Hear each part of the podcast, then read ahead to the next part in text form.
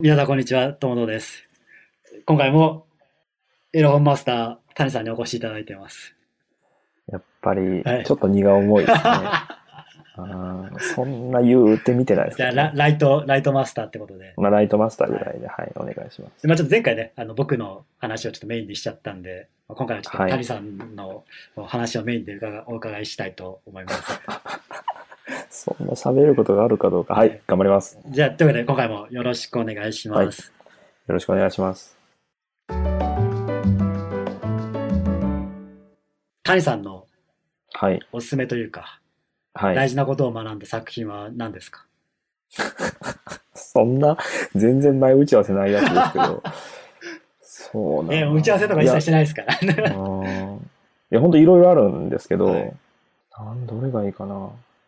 まあ、さっき、さっきというか前回というか、あの、エロ本、エロ本というかエロ漫画の話だったんで、ちょっとエロゲーの方エロのゲーです話ねがいいかなと思うんですけど、いいですね。まあジャンルを変えて。はい、ジャンルを変えて。はい。今でも多分あんまりこうエロゲーする人っていないと思うんですよ。エロゲってもともとどの層がやってたんですかねいやー、もう、おっさんのなんか汚いよう な、なんか、もう臭い感じの、そういう、そうだと思いますよちょ。っとあの、私とエロゲーっていう話をすると、はい。昔その、大型の、まあ、電気の量販店。はいはいはい。エディオンですかまあ、あの、地方によっていろいろあるじゃないですか。まあはい僕。も地元九州なんで、はいもう東京にはないようなとこ行ってたんですけど、はい。行くとその、ゲームコーナー、まあ子供だから行くじゃないですか。はいはいはい。まあまあで、ゲームコーナー行くと、その近くに、なんかパソコンのソフトコーナーがあったんですよ。あ、ありますね。あの、大きいやつ。割とその、なんか、はいではでいか、で、なんか、すっごいでっかい箱のあ、りますね。で、まあ、パソコンの、まあ、日常的に使う、なんだろう、こうう、ん。ま、豆太郎じゃわかんないですけど、 はいはいはいみたいな、こうあうの、ん会計のソフトからっていう、はい。はい。並びに、なんかちょっとダメ太郎もエロゲーのタイトルみたいな。 まあそれ置いといて。置いといて。はい。ふ、筆太郎かな わかんないけど。筆太郎。 一太郎筆みたい太な、郎ね。も、一太郎、一太郎。まあ全部エロゲーのタイトルみたいですね。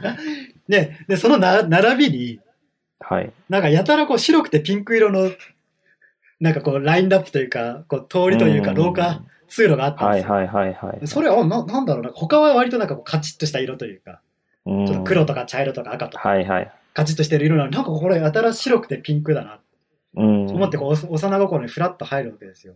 はいはい。そしたら、あれっつって、なんか可愛い女の子が、うんちょっと半裸状態みたいな。はいはいはい。で、由々しき事態です、ね。そう。で、まあ、どうやら世の中には、その、うんエロゲーっていうものが存在するらしいっていうのはこう、薄々感じてはいたんですけど、はい。でもゲームって言ったら、まあ、スーファミ、はい、プレステ、うんセガサターンじゃないですか。はいはい。え、でもスーファミでもセガサターンでもプレステでもない。うん。どういうこっちゃいと。っはい。ていうのが、あの、私とエロゲーの出会いでしなるほど。た。そう。世の中にははいこの層があったのかみたいな。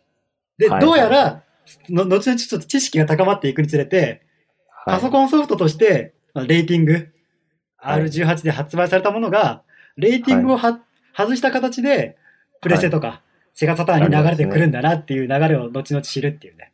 はいはいはい。そうっていうまあ同級生とか下級生のその類で出てきまさすがですね。。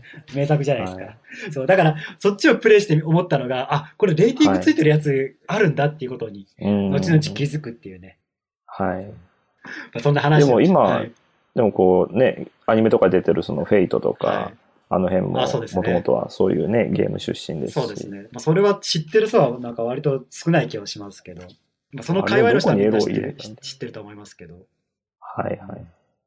ちょっえとー話の腰折ってしまいました。いえいえいえ、ありがとうございます。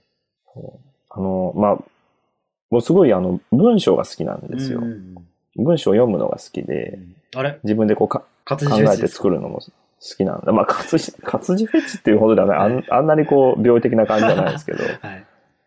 がこう、あまり見たこともない表現うがん出てくると、あ、こんな言葉の使い方があったんだとか、、同じようなその熟語の使い方でもうん、組み合わせ次第でこんなに面白い表現になるんだっていうようなものっていうのが、まあ、ある。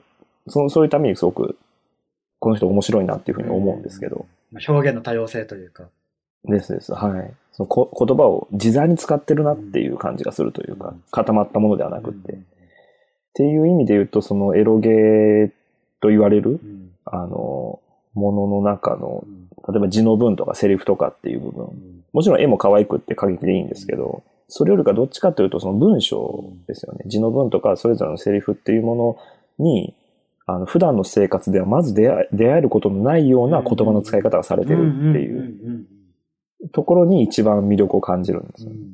もちろんその、まあ、エッチな部分っていうのも大事なんですけど、それ以上にそっちに興奮する。うん興奮、興奮はしないか。こうまあ、喜びを覚えるというか。ね。興奮するんですよ喜び、そう、喜びなんですよ。あ、こんなところにいた、この言葉がっていうよ うな、そういうこう、見つけたっていう、はいその、だからもう、それ興奮するたんびに、こう、思わず一旦あーゲームを止めて、はいで、別のこう、ワードにこう、打ち直して、こう、ストックしとくみたいなはい。ことを、まあ、ずっとやってたんですけど、はい。それが本当にこう、豊か、病的じゃないですか。豊かな文化活動なんですよ。なんか覚えてるフレーズはあります覚えてだからる僕が今パッパッッと思い出したのが、はいはあい。の、陰秘な日々っていう言葉をそれで覚はえいたんですよはいはいはい。でなんか日常で使わないじゃないですか、陰秘って。はいはいはい。それにすげえ感動したなっていう。はいああ、いいっすね。それもいいっすね。 これ、すごい言葉だなと思って、思思った記憶をいお思い出しました。ちょっとい意味を一応言うと、隠蔽。はまいあ、こ。れ法律用語らしいですね。ええこう犯人、逃走者、誘拐された人などの発見を妨げる行為らしいです。うーん。資金、なるほど。逃走資金を援助したり、返送させたり、身代わりとして別人を出頭させるなどの行為がこれに当たるはいはいはい。らしいです。いいですね。はい。なんか覚え、覚えてるのありますその僕が、あの、最もその言葉遊びというか、っていう点で好きなのが、はいそのビショップっていう、まあ、エロゲーメーカーがあるんですけど、はい。あ、聞いたことあるかも。はい。そこの、あの、メス教師2っていう、はい。その作品、まあ、メス教師シリーズっていうのが、はい。今いく、い今 4, 4だったかなぐらいまで確か出たと思うんですけど、はい。出てますね。それが毎回、はい。毎回ね、その、ネタに走るん ですよ、やっぱり。文章が。はい。どまあう基本的なベベベースとしては、はい。まあその主人公の男の人がいて、はいまあ基本多分学生生徒の場合が多いかな。はい。せまあ男子、高校生の男子生徒なんですけど、はい主人公は。はい。で、その子は、まあ、あの、その学校、通ってる学校の女の先生たちはいにまあ狙いを定めて、はいみんなをこう、あの、奴隷にしていくっていうような、はいまあ、ストーリーなんですけ ど、言葉が激しいですね、本当に。はいでそれの時にもう、でもそれ、それを目的にしてる時点でだいぶ頭のおかしいやつじゃないですか。そうですね。でも彼はもう全然その、なんだろうな、常識、常識人なんですけど、元々の欲求っていうのが強すぎるので、どんどんどんどんこう、攻めていくんですようね。ん。その時に、やっぱりそういう性格の人なんで、はいこう吐き出す言葉っていうのも結構過激なものが多くて、はい。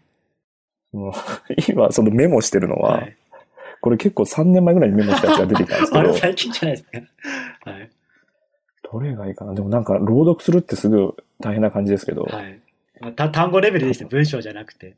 はいあと、 でもだ文章じゃなくていいですよ。単語ですよ、単語で。単語、はい単語じゃないんですよ。このなんかね、はい全部の並びが面白いんですよ。はい。そう、ネタに走るってどういうことですかなんだろうな笑わせようとしてくるってことですかそうなんですよね。伝え、例えばあの、こう、バーって動い、やった後に、はいこう向こうがまあ、か感じすぎちゃって、はいこう震えてるみたいは。ない状態あった時に、はいこう、足がガックンガックンふ震えてるぞ、はい生まれたてかお前みたいな。はい。そういう、な、なん、あ、伝わんねえな、ダメだ、こ れ。これすごいんですよ。え、だからあの生まれたての小鹿みたいな表現ってことですそね。う、そう、そうなんですけど。ダメか。やっぱ映像がないとダメなのかもしれないですね。やっぱ一あと一連のその、そこに至るまでの過程が必要なのかもしれないです。ええちょ今んとこなんかそれだけ聞いてもまだピンときてないで す。いやー、これ、今回失敗かもしれないですね。いやー、これもったいないなだー、みんな。本当にもったいないちょっ。ともうちょっと教えてください。これどう伝えればいいんだろうな。ちょっと、コピペではい。あお願い見してみまます。す。そうですね。まあ、とりあえず今なんかそのビショップさんの作品を見てるんですけど、はいはい名前が面白いなと思って。はいはいはい。なんか三者面談とか、はいはいはい。こういう感じとか。これか。なんすかね、これちょっと言葉ではむ難しいですね。やっぱ、これは言葉が文字に、表記文字に勝てないところというか、そこなんですよね。これは、ああ、これはちょっと、これはダメですね。これは文字じゃないと伝わんないんですよ。これはダメだ。もう、これは、その文字面で見ないと面白くないっすわ。そうなんですよね。これいや、このね、うん物語の中盤で、なぷなんなんていうんですか、この頭の中の言葉というか、が出てきた時とか結構戦慄しましたけど。うん、なるほど。だから彼は自分探しをしてたんですよ、結局。はいはいはい。で、まあ、さっきさっきもなんか言いましたけど、こはう、エロには嘘がないというかね。い。はい、そうそうなんですよね。すがすがしいというか、発見したわけですね、自分を。そうなんですよね。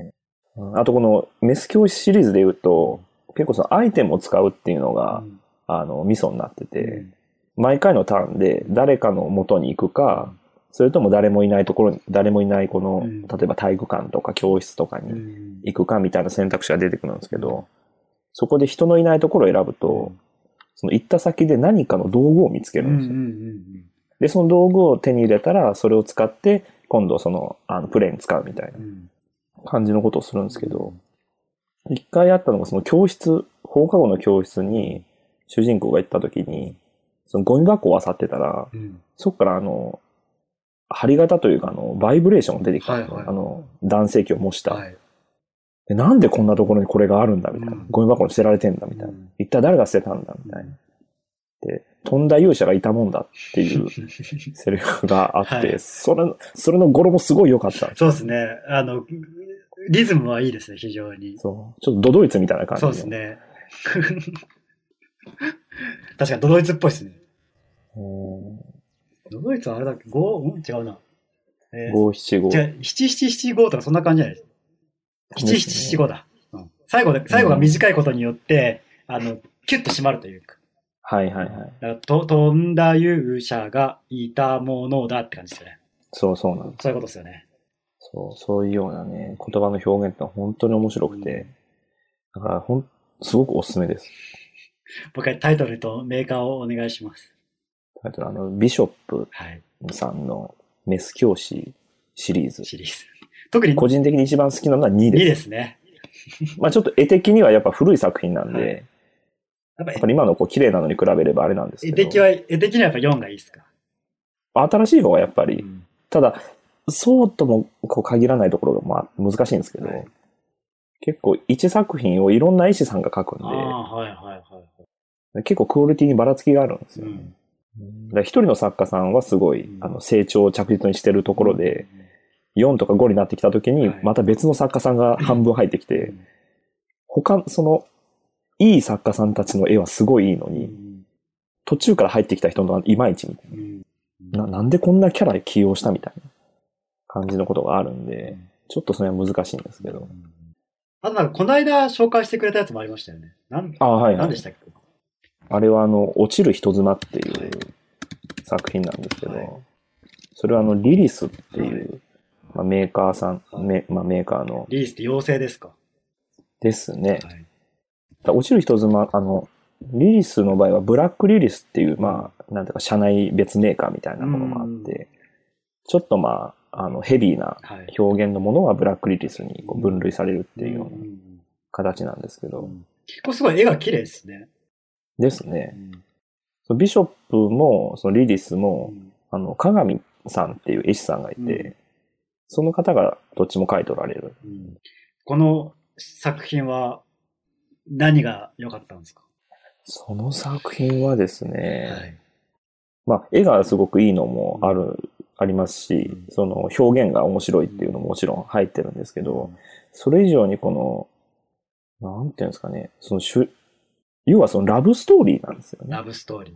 ラブストーリーで、あの、一番冒頭の一行、あの、ゲーム始めた一行が、僕は恋をしているっていうところが始まるんですよ。でもちょっとこのね、落ちるっていうあたりからこう不穏な匂いがするじゃないですか。そうなんですよ。でもどう落とすのかみたいな。とてもなんかラブストーリーといってもそんな綺麗なラブストーリーには思えないですよ。はい。これ中主人公中学生なんですけど、若いですね。若いですあれですもう中学生のレー男ティンのグ引っかかって子る。じゃないですか。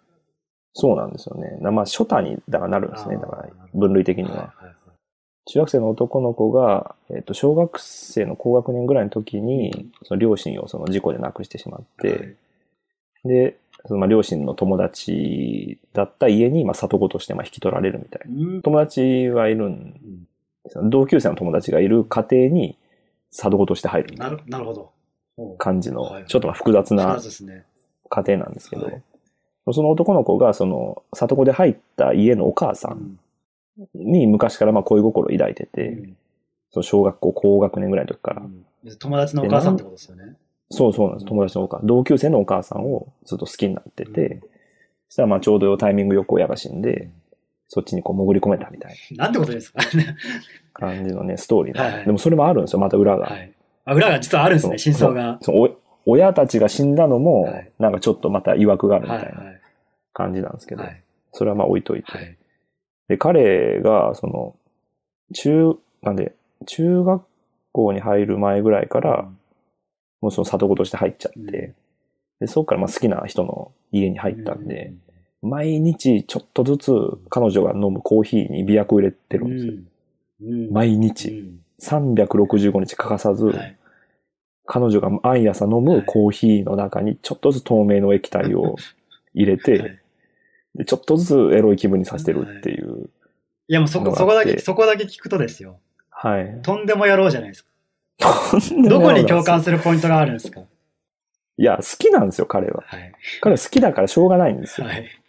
もでも好きだったら何でもしていいってわけでもないじゃないですか。う。いや、何でもしていい んですよ。何でもしていいんすか何でもしていいんでダメでしょす。それがフィクションのいいところ。ああ、なるほど。あくまでフィクションですよ。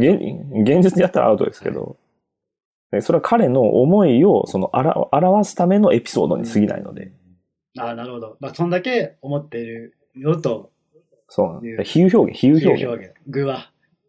うわです。だから毎日毎日やってて、かつ旦那さんにも、あの性欲が減退する薬をうん毎日、毎日入れて、365日。はい。それで 3, 年間経ったのが物語の初日なんです。な、ゲームのなんすかね、行動力は半端ないですね。半端ない 行動力もそうさっきの思い切りもそうですし、はい持続力もすごいし、はい、そうですね。3年間って結構長いじゃないですか。長いっすよ。毎日朝です三ほぼだって1000日とかですそうよで。すね。 1000日毎日欠かさず、仏教でそんな修行がありますけど、ね、ありました。千日だからあれより多解放業みたいな分きついですよ。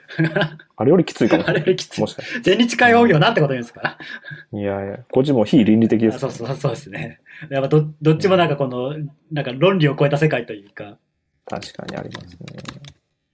なるほど。まあそうなん。それがまあ物語の始まりで、うんで、いよいよそのうん、まあ、それが限界に達して、うん奥さんもうんもう我慢できなくなるし、旦那さんはもう、まあ、全然性欲がないしみたいな状態が続いて、で、いよいよまあ出張に出かけましたと。今しかないとう。ん。踏み込んで彼は仮病を使う。仮病。学校仮病を使うを休むみたいな。学校休むうんちょっと熱が出ちゃったっつって。うん今まで一度もそんなことなかった元気な子なのに。はい。で、そのあら大変っつって、はいで友達のまあ息子の方はもう学校にのんきに行っちゃうし、はい。やっと家で二人っきりになれたねっつって、はいい、やーなんか汗かいちゃった風呂に入りたいっつって、はい。入ってそっからもうぐじゅぐじゅってやってバーンってやるんですよ。ちょっとあの、オノマトペしか聞こえなかったですけど。ねえ。だから、要はだから収穫の時期だったんですうよ。ん。まあ要するにその、毎日毎日少しずつ積み重ねたものが、うん。まあよいよいよ達成させられるっていう、その瞬間に立ち会うってことですよね。そうなんですうん。それが本当に尊いなっていう。 だって1000日ですよ。 そうですね。 1000日かけてゆっくりその職人さんが作り上げてきた、あの、そうでごす飯っね。ていうのを、はい、生前を。こんな、こんな安い値段でもうそっからさ、ロープライことすもんね。そう、ロープライスでパクッと食べさせてもらえちゃうっていうことの本当ありがたさというか、はい。それはね、ちょっとみんなもっと感謝した方がいいなと思ってて、そんなインスタントに楽しんでる場合じゃないぞと。そうそう、1000日かかってんだうよ。ん。それまでのこのこの子のそんなにまっすぐな思いとはい持続と行動力っていうのがはあって、初めて今この目の前のエロシーンっていうのは繰り返され、繰り広げられてんだっていうような、い。はい。そういうようなちゃんと背景を感じる力というか、やっぱりそういうのはあのここれからのまあ教育に求められてることかなっていうのはずっと僕もかねてから思ってたんですよ。行行間を読むってやつですかね。そうです、そうです。これ実写化してるじゃないですか。そうなんですよ。ってことはそれだけ人気作品だったってことなんですかね。まあ、そのリリース作品が結構その、メジャー割と。うん、うん、なってるのもあって、はい。タイマニーシリーズが有名ですね。 何シリーズですかあれ何シリーズですかタイマニーです、タイマニー。台湾に、こう悪魔に対すはいる忍び、タイマニー。ちょこれ後でその話題として放ろう放ろうと思ってたんですけど、あの、僕があまり二次元でその性的に興奮しないっていうのがあるんで、異常じゃないですか 大丈夫ですかいや、まあ、タイマニニンアサギゼロ。これかな。2016年始動。タイマニンアサギ。まあ、このタイマニンシリーズってことですね。ー。ですね。はい。これがまあ結構まあ有名なというか、はい。これであった雪風が確か一番売れてた気がするんですけど、はい。なんかカードゲーム化までしてるじゃないですそっちに行っちゃったんですよね。今まではその、なんていうかパッケージというか、はいタイトルどんどん出してたんですけど、はい一回そのソシャゲ、ああの、ソーシャルゲームか。の、はい。そのガチャと、ガチャとかはのい。方ではい。味を占めちゃって、ああ、でもこっちの方が金になるなと。はい。でも全然そのタイトルが出なくなっちゃったんですあよ。ーまあ、それを言ったらね、あの、レジェンド・オブ・マナー。政権伝説もまあそうなっちゃった、いましたし、そこはまあなんか資本主義の原理的にしょうがない気はせんでもないですけど。ううんん。いや、確かに今、あの、アサギ3ですかね、うん。見てるんですけど、確かに絵はえぐめですね。そうなんですよね。い、わゆる触手系というか、うんまあ、っていうのもあるってことですねそ。うん雪風の方は売り上げがだから10万本とか、はい、すごいっすね。すごいっすよ。だってひ一人一回しか買わないですもんね。漫画みたいになんか複数買ったりとかってもうないと思うんで。うん。エロゲー、二次元のこのエロゲーで10万超えるっていね、や、すごいと思います。あった、雪風。すごい。いや、いろんな作品があるんですね。こここから僕もほぼノータッチなんで。うん。いや、損してますよ。損し本当にすいません。っうん。ていうような作品があると。はい。他になんかこう、学んだエロ本みたいなのってあります学んだエロ本で言うと、はいそうだなあの別にあれですよ。あの、二次元にも、もはや絞絞らなくてもいいですよ。はいはいはい。何があるかなあの、覚えてるのは、結構昔のやつなんですけど、あの、鈴宮春日の憂鬱ってあったあじりゃないまでしすたか。ね。あれの、あの、小泉、はいはいあの、ちょっと透かしたようはいなあキャラクターがいたと思うんせですけど。漫画、漫画というか、物語の中では超能力者というか、はいはいはポいジ。ションの。はい。彼を主人公にした同人誌があって、はいなんてタイトルだったかななんかロ、英語のタイトルだったと思うんですけど、はい。小泉君の憂鬱ではなく、ではなく、同人は、はい。ブリスだ。ブリブリス。ブリス。ブリス。ちょっとリンク送りましょうか。はい。ちょっと今、思わず、あの、小泉君の全然関係のない同人にぶち当たってしまいま した。割とえぐめの。はこれすぐ読み終わるんで。い。 ちょっとじゃあ、よ読みますよ。はいはい。読んでください。いい話ですね。うん。いい話だと思います。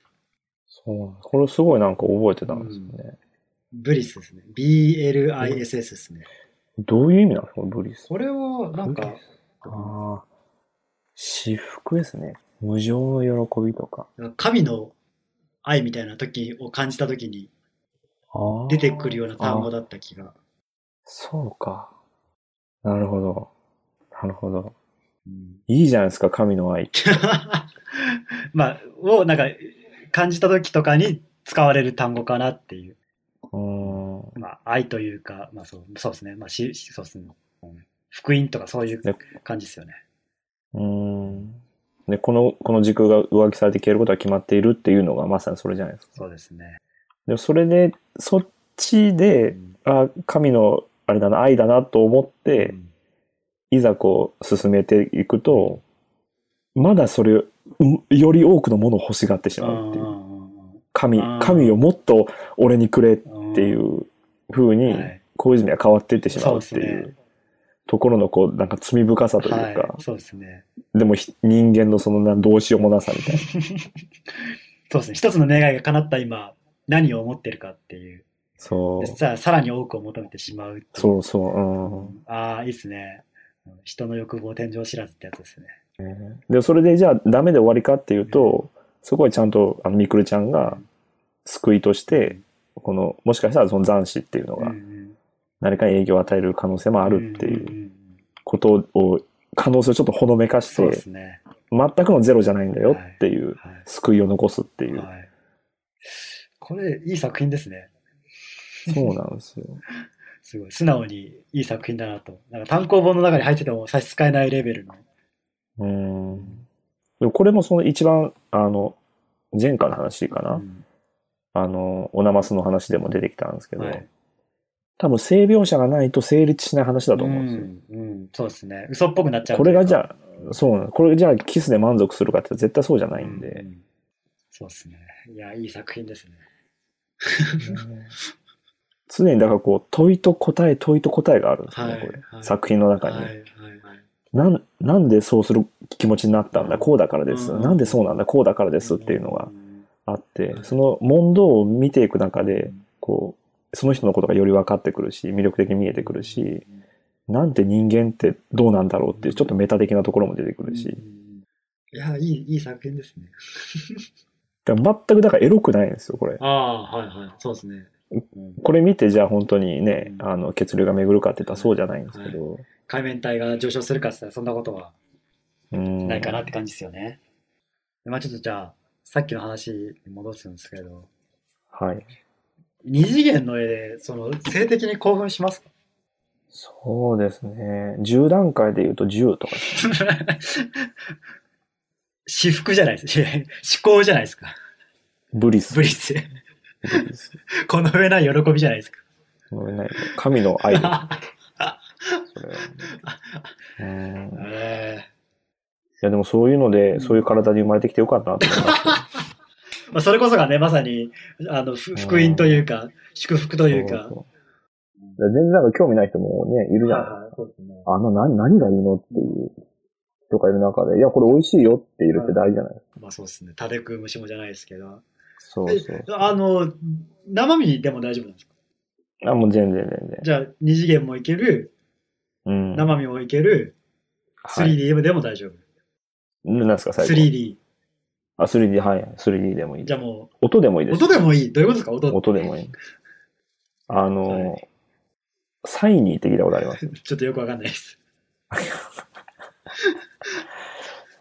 なんか今日、サイいろいろ発見があるんですけど、今日すでに。あはーい。出すか、サイニいーいっじゃないて。。あの、催眠オナニーの略。 はい。あ、聞いたこともあります。あの、術師さんにかけてもらって、うん。あ、の、理想の相手とすることをでができるっていううーサービスがあるってことは聞いたことあります。はいはい。はいあ、そういうの、そういうのもあり、はいありますし、はいその作品としてもそれを聞くだけみたいなのもあるんですよ。ああ、もうじゃあ、お音、音用の、まあ、それ用の音がは販売されてるってことですね。そうそう。なんか、あの、女の子が膝枕してこう耳掃除してくれる、あ、そのはいはい。パ音声みたいなのがあるっていうのは聞いたことありますけど、うんそういうのではなく、そういうのではなく、はいこう、なんていうんですかね。基本的にその、お音というかイヤホンつけた状態で、まあ、寝っ転がって目を閉じて、その寝るか寝ないかみたいなレベルで、はいその音を聞く、その物語を聞くというか、はい。こ例えばそのれ、穴、すごいですね。ちょっと今軽くググったんですけど、そうっすあはの、いコンテンツが豊富すぎませんかそうなんですよ。これ、すちょっとまた、なんすかね、開けてはいけない扉をちょっと今開けた気持ちになってるんですけど、ねえこれはすごいなちょっと聞いてみていいですかうん、全然どうぞどうぞ。その僕が許可する話でもないですけど。今僕音声流してるんですけど聞こえます聞こえないですよね。聞こえて、聞こえてないですね。はい。ああ、す、いや、ちょっとこれ、豊富っすね。そうなんです今、よ、パッと出しただけでも、なんか、10個、20個どころじゃないですよ、作品としては。うんいやー、すごいっすね。いやー、すごいな。これが豊かさですよ。いやー、本当ね、豊かな国に生まれてよかったなって思いますね。いやー、すごいな。失礼しました。あの、ちょっと、はい、はいあのと止めました。みたいなね、はいはい、ものもありますし。はい。だからその、言ってた、その、二次元とか 3D とか、そのリアルっていうのも、あくまでも視覚だけの話なんですそようですね、視覚ですね。視覚だけじゃなくって、人には耳もあるし、鼻もあるし、味もあるしっていうところのいろんなその快感っていう可能性っていうのは常に開かれてるわけです。そうですね、あの、まあ、要するに、こう、使える感覚は全部使ってしまおうってことですよね。そうそう。だからそういう意味で言ったら、その、例えばそのシャンプーの香りみたういな。ん。その女性のいい香りがするのも、もしかしたらボディクリームかもしれないし、その匂いも、あ、いいねってなったら、それはそれで一つの、まあ、性的な興奮じゃないですか。そうですね、ちょっと恥ずかしながら、ちょっとそれは記憶にあるんで、ちょっと、うんあの、賛同せざるを得ないですね。はい。だからそれも全部なんですよ。で、あとはまあ、その五感だけじゃなくって、何かを妄想するっていうこともそうだし、う勝手に何かとこう連結させてって話もそうだし、あるいは喋る会話でもそうかもしれないし、うーん、まあ、もしかしたら下で何かを眠るっていうことかもしれないですし、そういうこう、いろんなこう、人には快感の種類があって、そうですね。その中のこの、一つ。うんまあ、エッチな本とかゲームっていうのもその一つの過ぎないので、うんまあ、特にそのエロゲーっていうことで言うと、その視覚だけじゃなくて音も入ってくる。うんうん普段は絶対聞けないような、まあ、ちょっと大げさ、大げさすぎるような、卑猥な言葉がこうたくさんはい。聞けるっていう話かもしれないですし。はいいやーじゃあもう、全方向的に、まあ、要するに、まあ、それだけ楽しみが、まあ、少なくとも僕よりかは多いってことですもんね。そうですね。楽しんでます。よくその、エネルギーが尽きないですね。なんですかね。やっぱ寝て起きた ら補充されてますよね。元気ですね。うーん。いや、本当ありがたいことで。すごい。まあ多分もっとちゃんとね、あの、運動したりとか、はいあの、もっとこう、たくさん食べたりとか、はい日光に当たったりとかしたら、も っと、もっといいんでしょうけど。アスリートじゃないですか。ね。アスリートじゃないですか。おそう、そうですね。でもなんでこの世に生まれてきたかって話じゃないですかまあ、。そうですね。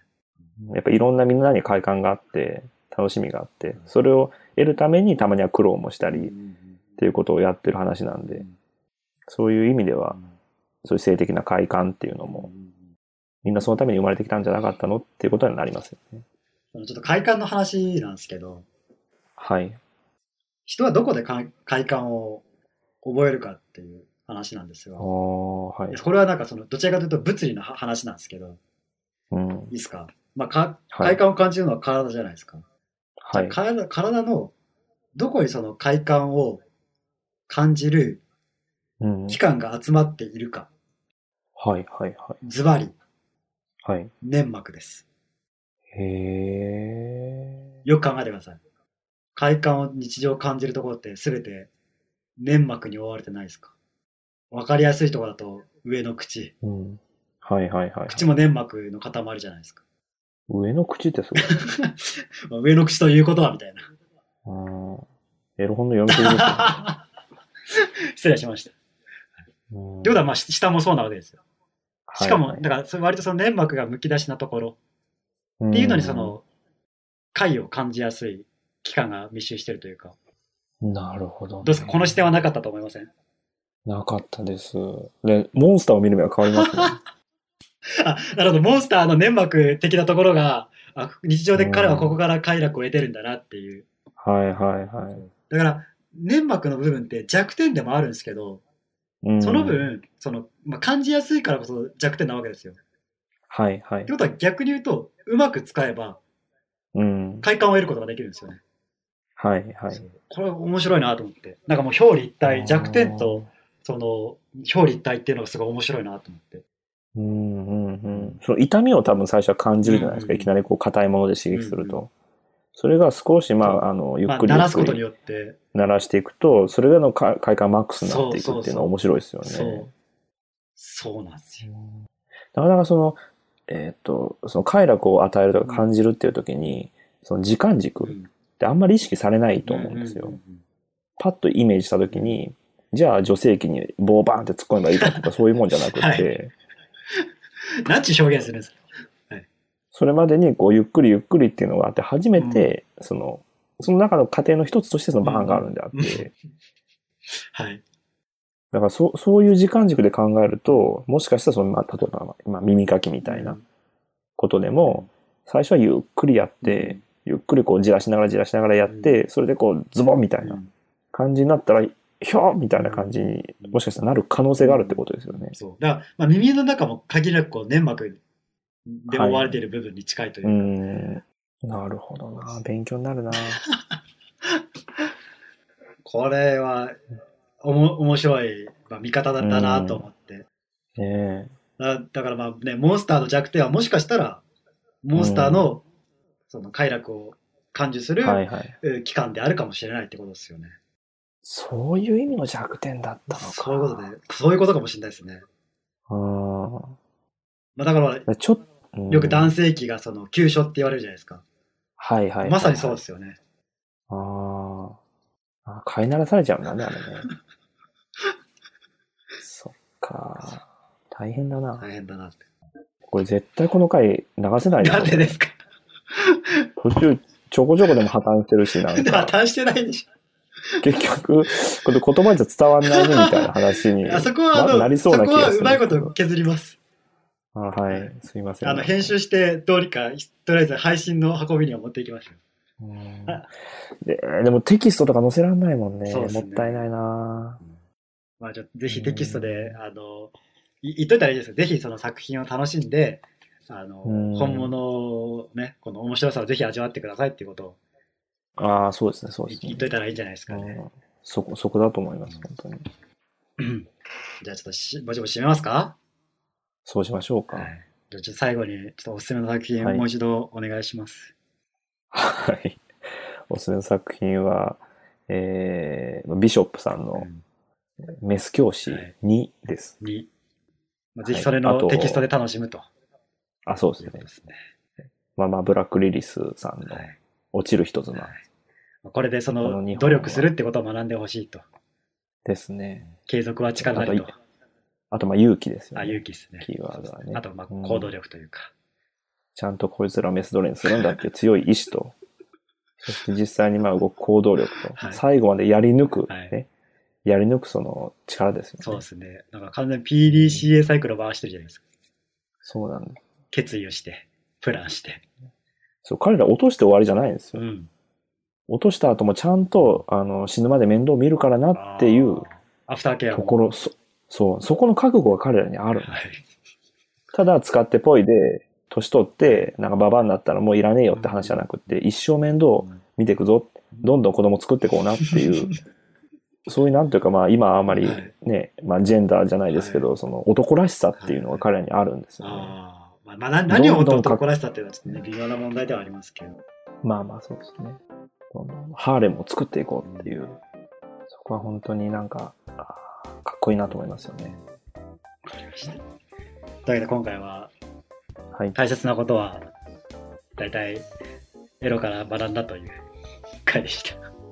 そういうことになりましたそういう。ことになりましたね。結果的に。夜分にありがとうございました。あ、いえ、まこちらこそ、またありがとうございまますた。近々やりましょう。はい。というわけで、また次回、ありがとうございました。ありがとうございました。